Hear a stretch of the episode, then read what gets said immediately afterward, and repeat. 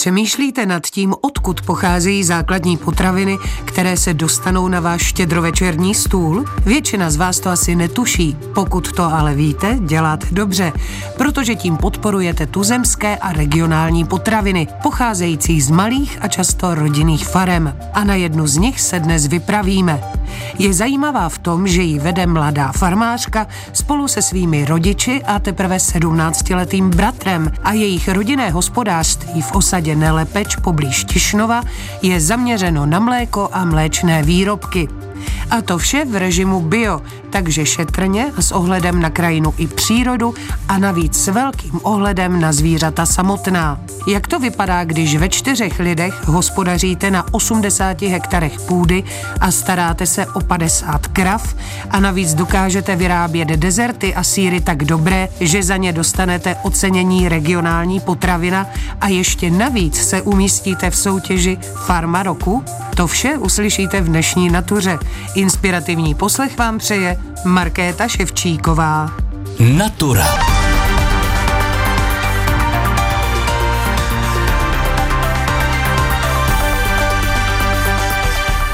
Tak milí posluchači, já vás zdravím z kouzelně vyhlížející krajiny poblíž Tišnova. Dnes, kdy natáčíme, máme nádherně nasněženo a vypadá to tady opravdu jako v zimní pohádce a v ústrety nám na této samotě, protože jsme na samotě, přišla hlavní hrdinka našeho dnešního příběhu Veronika Kropáčková. Dobrý den. Dobrý den, já vás vítám u nás na farmě. Veroniko, já jsem si přečetla, že vaše farma má tradici už od poloviny 17 17. století tady v tomto místě, což mi připadalo docela neuvěřitelné. Takže jak to s těmi vašimi rodinnými kořeny vlastně je? My jsme našli kroniku, kde jsme právě všechny tady tyhle informace našli a první zmínka je tam v roce 1648, kdy se tady usadil náš první předek, jmenoval se Klement Kropáček a založil tady právě malý rodinný hospodářství, který se vlastně dědí eh, z generace na generaci až do dnes. Nepřetržitě kromě minulého století,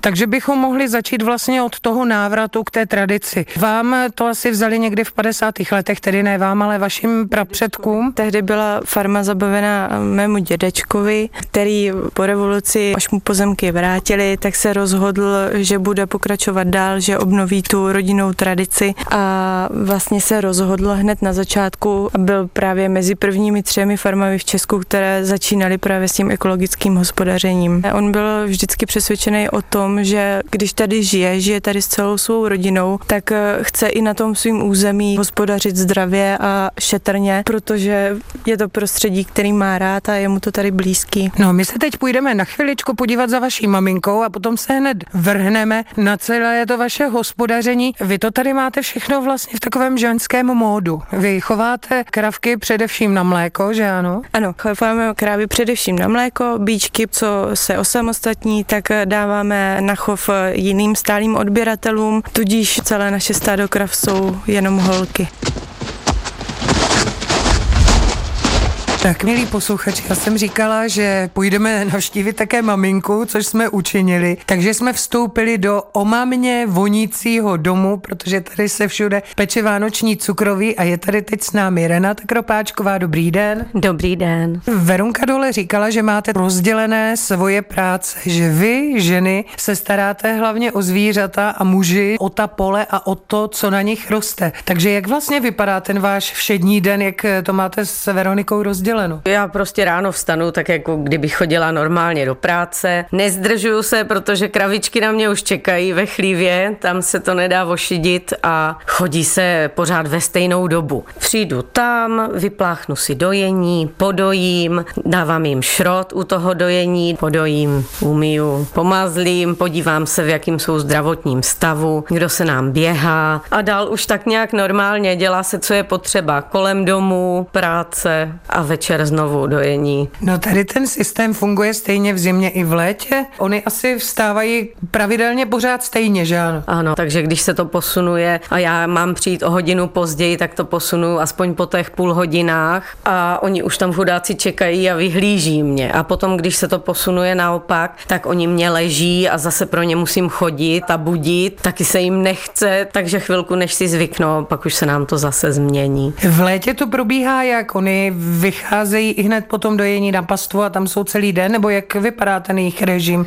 Oni moc nemilují sluníčko, takže když jsou velký vedra, tak um, oni se tam nehrnou. Ale když je chládek nebo deštík, tak to mají rádi, to oni si užívají, takže jsou venku. No vy byste nám, paní Renato, ještě měla vysvětlit, jak to máte tedy rozdělené s těmi vašimi muži. Veronika říkala, že má na starosti výrobu toho všeho z mléka, vy máte na starost tedy ty kravičky sami o sobě a to dojení a vaši pánové mladí a starší dělají co? Naši pánové toho mají hodně, protože kdyby nebylo jich, tak vlastně ty krávy nemají co žrat. Takže oni musí navozit balíky, pak se míchá krmení, to se dělá před dojením, takže ty kravičky, když se podojí, tak už výjdou a mají tam nachystaný to jídlo, mají celodenní přístup k bufetu a k vodě. Musí vlastně ty balíky udělat a nachystat na celou zimu. No a ty děláte především tedy z toho, co si sami vypěstujete. Ano, je to jenom naše. Takže celá naše produkce eh, nedostávají nic jiného, nikde nekupujeme. Spíš ještě, když máme přebytek, tak můžeme něco prodat, a nebo nabízíme služby, takže dělají senáže, když někdo potřebuje, nebo se seno suší a tak.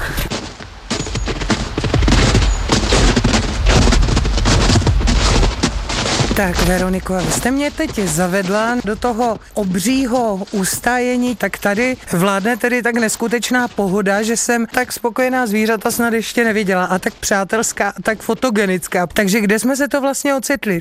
My se právě nacházíme ve stáji pro naše jalovice. Celý ten náš proces začíná právě u výchovy e, nových telat, která si vychováváme až do podoby dospělých jedinců, který si potom necháváme na dojení dojení. Hodně dbáme na tu pohodu a welfare zvířat, snažíme se za těma zvířatama chodit každý den, povídáme si s nima, takže se vlastně lidí nebojí, necouvají před váma, spíš vás ještě přijdou pozdravit a přivítat, když vás vidí. A celý ten chov i celá farma vlastně probíhá v režimu ekologického zemědělství, což vlastně i znamená jakoby pro ty zvířata, že i to jejich krmení je v biokvalitě a snažíme se o ně pečovat co nejlíp umíme, aby u nás byli spokojení. No tady je to velmi vidět, protože tady ty jalovičky, polovina jich tady leží, vy jste říkala, že mají teď takovou siestu, druhá polovina odešly ven a vy jste říkala, že kladete důraz na to, aby si mohli dělat vlastně, co chtějí. Ano, oni si právě můžou celý den vybrat, jestli budou doma nebo jestli budou venku a právě teď, jelikož nasněžilo, tak eh, jim se venku moc líbí, takže teď si užívají sněhu a třeba dneska ráno i jako se v tom sněhu váleli, že fakt bylo vidět, že, že z toho mají radost. No já jsem byla překvapená, jak jsou otužilé, také co je to vlastně za plemeno, protože mléčné plemeno, které je takto rádo ve sněhu, jsem ještě snad neviděla. Je to plemeno Česká straka a ona se vyznačuje právě i jako výbornou odolností a nejsou třeba tak choulostivá jako klasický dojný plemena a můžou si právě krásně užívat i venku v zimě toho sněhu a druhá věc je ještě, že tady tohle plemeno má kombinovanou užitkovost, takže eh, se dá využít jak na mléko, tak i na maso a to mléko, které právě právě dává tady ten český strakatý skot, tak eh, se vyznačuje i vyšší tučností mléka oproti třeba těm klasickým dojným plemenům, co jsou u nás běžně používány. Takže toto by se dalo říct, že je taková školka, družina, nebo jak bychom mohli tady té obří stáj, která má ale samozřejmě výběh i ven, jak bychom tomu mohli říkat? Já tomu říkám, že je to taková tady školka a ještě jsou tu i předškoláci. Ze začátku necháváme telata normálně s matkama do nějakého určitého věku, až se úplně osamostatní, až vidíme, že jsou schopní sami jíst, sami se o sebe postarat, tak teprve je od matek bereme právě tady do té školky a vůbec je jakoby nenecháváme samotný, takže jsou tady vždycky ve stádě. No a za jak dlouho se tady z těch předškolaček stanou ty, ze kterými se teď půjdeme podívat, jak dlouho trvá jakoby vychování té kravičky, protože i za starých časů to byla sice velmi jistá finanční hodnota, ale také dlouho trvalo, než se vychovala. Nám to trvá ještě trošku díl, než třeba v těch konvenčních chovech. Dáváme jim trošičku víc času, až vidíme, že i jakoby ta stavba těla nám říká, že už je připravená, ale většinou to trvá okolo těch dvou let od narození. Tak my se rozloučíme tady s předškolačkami a dorostenkami a půjdeme se podívat za jejich maminkami.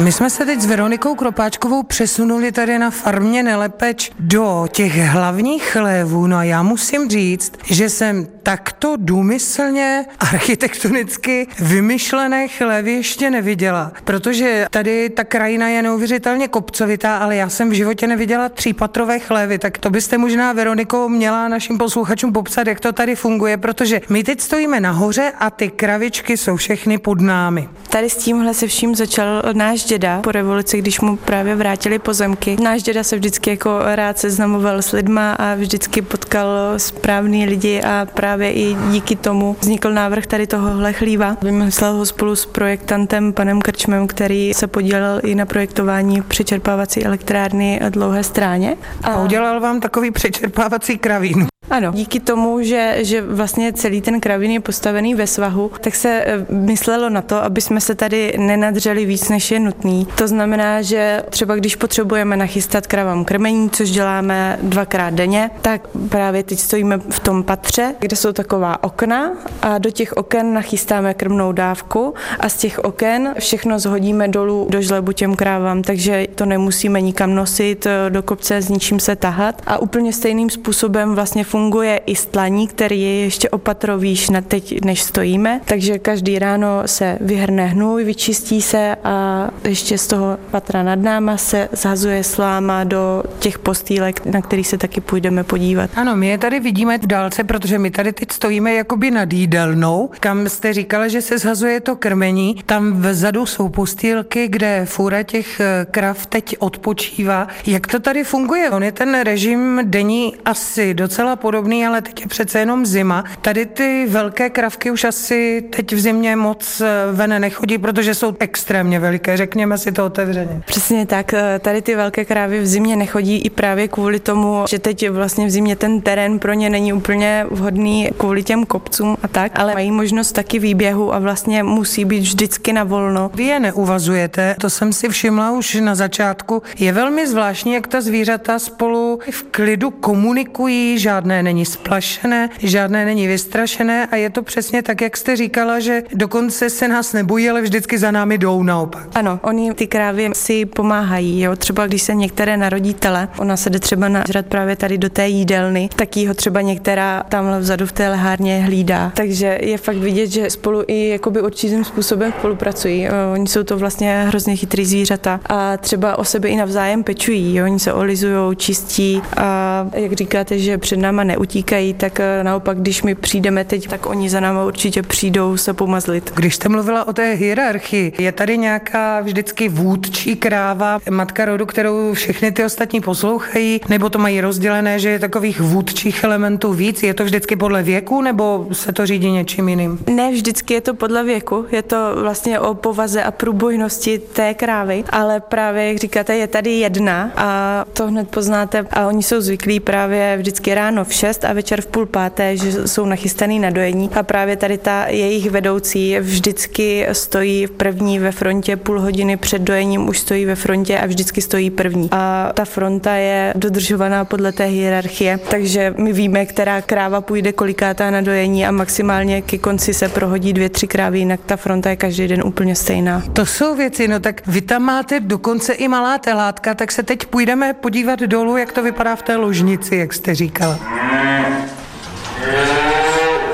Tak a my už jsme se přesunuli do té ložnice. Všechny kravky tady leží, dokonce i ty s těmi maličkatými telátky a řada jich za námi přišla. A navzdory tomu, že ta velikost těch krav zbuzuje respekt, tak se chovají opravdu moc hezky. Já vás tady vítám u nás v lehárně a právě, jak můžete vidět, tak tu máme i ty telata s těma matkama, o kterých jsem vám říkala. Můžou si vzít vlastně mléka od té své matky, kolik chtějí a my si vlastně vezmeme až ten zbytek a bereme to to tak, že, že jsme ochotní vlastně jim to mléko nechat z toho důvodu, že i ty lata jsou potom krásně stavěný, zdraví a nám to potom celý život to zvíře vrací. No tady je celkem neodbitná, tak za námi přišla. Teď nám živíká šňůru od mikrofonu, tak doufám, že vás hlavně uslyšíme. Takže oni jdou tady z té vaší, jak vy říkáte, lehárny nebo noclehárny, protože to tady vypadá jak v hotelu, každá ta kravka má svoji koji krásně vystlanou slámou. No a oni projdou tady do tohoto zadního nebo bočního traktu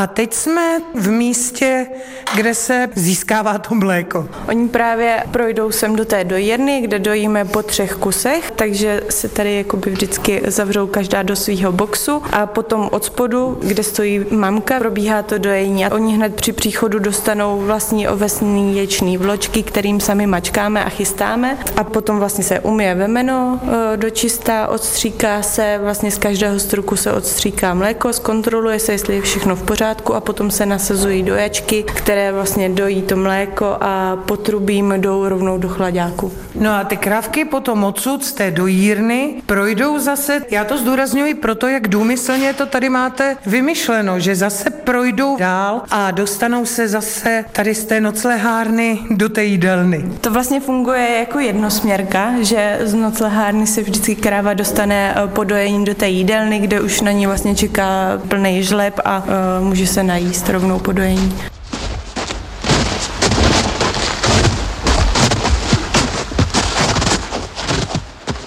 Teď jsme v tom vašem díle hlavním, Veroniko, a to je to zpracování všech těch mléčných výrobků. Ano, tady se právě nacházíme v majkárně, kde vlastně každé ráno zpracováváme, začínáme zpracovávat to nadojené mléko. Můžete tady vidět eh, dva takové velké hrnce, to jsou, to jsou sírařské kotle nebo pastery. Jeden je na 150 litrů mléka, druhý je na 400 litrů mléka. V nich vlastně probíhá veškerá ta výroba. No na to, že jste mi říkala, že jste s těmi mléčnými výrobky začala teprve před třemi lety, tak máte obdivuhodně široký sortiment sortiment a už jste také za něj dostala několik cen. Mě totiž eh, nebaví dělat pořád jakoby to stejný dokola, takže se snažím kvůli sobě, kvůli tomu, že, že mě to potom víc baví, vymýšlet eh, další a další výrobky, aby se to vlastně zákazníkům neomrzelo. Takže se snažíme vymýšlet různé sladké dezerty nebo sezónní dezerty, podle toho třeba když se urodí švestky, tak eh, jsou švestkové dezerty a podobně. No a co je hlavní grot vaší výroby? Já tam vidím zrovna spoustu síru, ale vy neděláte jenom síry, vy děláte klasika mléko?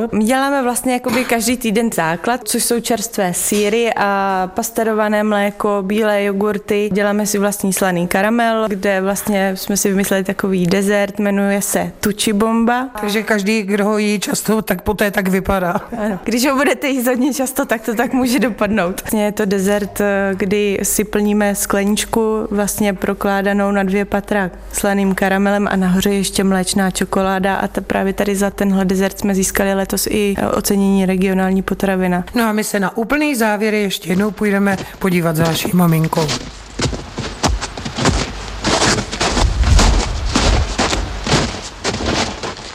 Vy jste mi říkala, že jste se sem, paní Renato, na toto farmu přivdala. Tak eh, v čem vás to změnilo? Jak byste byla bez eh, vašeho rodinného hospodaření? Hrozně jsem si na to zvykla a už bych asi nechtěla bydlet ve městě. Je to prostě jiný. Je tady pohoda, může člověk vyjít před barák a sednout si tady jen tak a to se u panelák úplně nedá. Je to bezva. Je to prostě fajn s těma zvířatama. Zvířata jsou hodný, mám to ráda. No, co k tomu dodat jiného? Naší další průvodkyní na rodinné farmě Nelepeč byla Renata Kropáčková. Moc děkujeme paní Renato a naslyšenou. Děkuji, nashledanou. My se na úplný závěr vrátíme zase zpátky k Veronice Kropáčkové. Veroniko, vy jste mi říkala, že vy tady máte mm, řadu momentů, které jsou hodně specifické. Necháváte třeba tato látka hodně dlouhou těch matek, neodstavujete je okamžitě, necháváte jim i hodně toho mléka, nekrmíte je žádnými umělými příkrmy, takže pořád žijí v tom velmi přirozeném režimu. Jakého věku se ty vaše kravky potom dožívají? U nás se krávy většinou dožívají 15 let, což třeba v porovnání s některými konvenčními chovy je i o 10 let vlastně více. Dokázali byste jich mít ještě víc? Nebo tady toto už je strop a chcete spíš dokonalovat to, co děláte teď? Asi bychom zvládli mít ještě víc, ale ne úplně o moc i vlastně jakoby v rámci té rodiny, co, co vlastně jakoby jsme schopni zvládnout i v rámci toho, kolik máme pozemků na to, aby jsme ty krávy uživili. Určitě nechceme dělat velkochov z toho. Vaše maminka tady říkala, že se sem přivdala a hned to kouzlilo. Vy jste se do toho narodila, zároveň jste to potom i vystudovala. Je to přesně to, co jste si představovala, co jste chtěla, jak by to mělo fungovat? Já bych řekla, že asi jo. Já jsem si vlastně i v rámci diplomové práce na škole vytvořila svůj vlastní projekt, takže vlastně jedu podle toho, co jsem si vymyslela.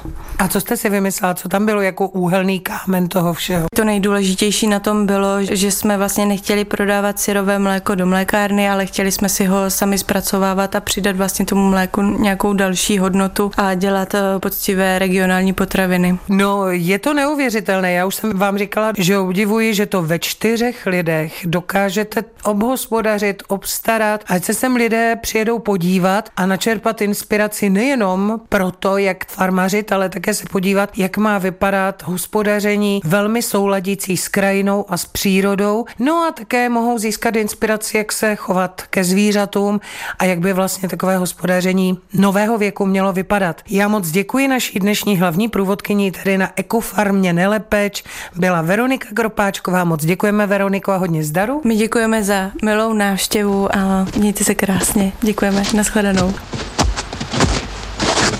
A jsme zpátky ve studiu Českého rozhlasu. Návštěvu na farmě u Kropáčkových bychom ale nepodnikli, kdyby letos nebyla oceněna v soutěži Farma roku. Tu pořádá Asociace soukromého zemědělství a letos se konal jubilejní 20.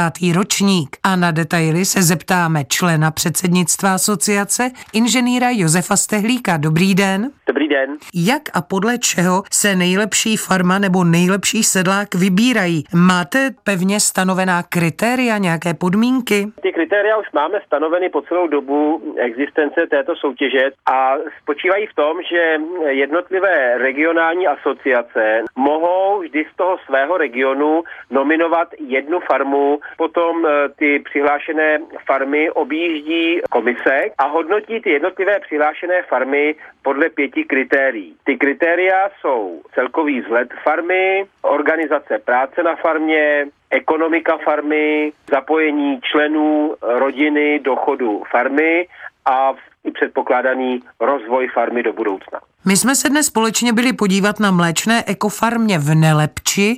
Čím porotu okouzlila ona? Tím jejich eh, bonusem a tou přidanou hodnotou tak je především to zpracování, které provádějí na farmě. To znamená, že svoje výrobky přímo na farmě prodávají, prodávají je tím vlastně samoobslužným eh, způsobem. To znamená, je to takový ten odvážný způsob, kde se spoléhá na solidnost a poctivost eh, který prostě přijde, obslouží se a za zaplatí, aniž by tam byla nějaká obsluha a kontrolovala, jestli platí správně. Takže kromě toho, že tato farma jede v ekologickém režimu, že vyrábí šetrně k prostředí, tak e, zároveň má i ten docela zajímavý způsob realizace těch svých výrobků a těch svých produktů. Už jsme si říkali, že letos se Farma roku konala po 20.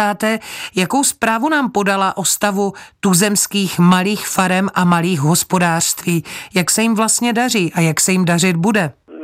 Porovnávám nebo ohlednu se za těmi vyhodnocenými farmami, tak eh, musí člověk být optimista, protože když vidí, co dokáží, jak se dokáží popasovat eh, s problémy na trhu, tou poměrně složitou dobou, kterou nyní prožíváme, ať to byl covid, a nebo v důsledku těch válečných událostí, tak eh, mě to skutečně naplňuje docela optimismem, že ti lidé dokáží to své podnikání i v těch složitých podmínkách držet tak, aby neměli obavy, že budou muset eh, ukončit to svoje sedlačení. Ale co je horší věc, to je byrokracie ze strany státu a, a ty administrativní povinnosti.